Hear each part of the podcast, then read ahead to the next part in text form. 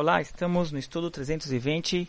No estudo de hoje nós temos 3 mitzvot. E eu vou mudar um pouquinho da ordem que está no livro.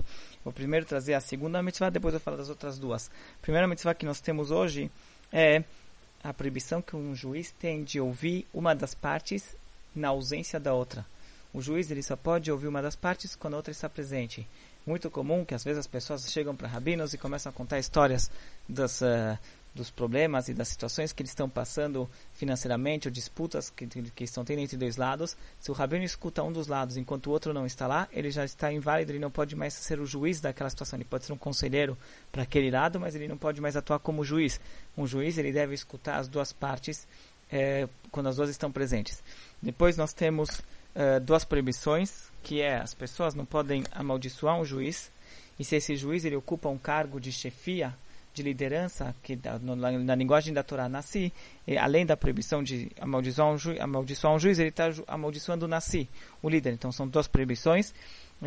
Esse termo Nasi, na época da Mishnah, era usado para o chefe do Sanhedrin. O Sanhedrin era aquele tribunal maior, o Supremo Tribunal, que era composto de 71 juízes. O Sanhedrin tinha sempre um chefe do Sanhedrin, era chamado Rosh Hashivah, ou Nasi.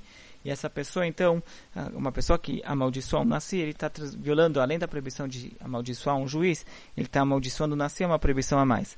O Rambam inclui também aqui, qualquer pessoa que está num cargo de autoridade, é uma autoridade grande, então ele tem uma proibição de amaldiçoar ele. Ele traz aqui o caso do rei, o monarca, mesmo que ele talvez não seja um líder espiritual do povo judeu, mas ele está lá num cargo de autoridade, liderança do povo.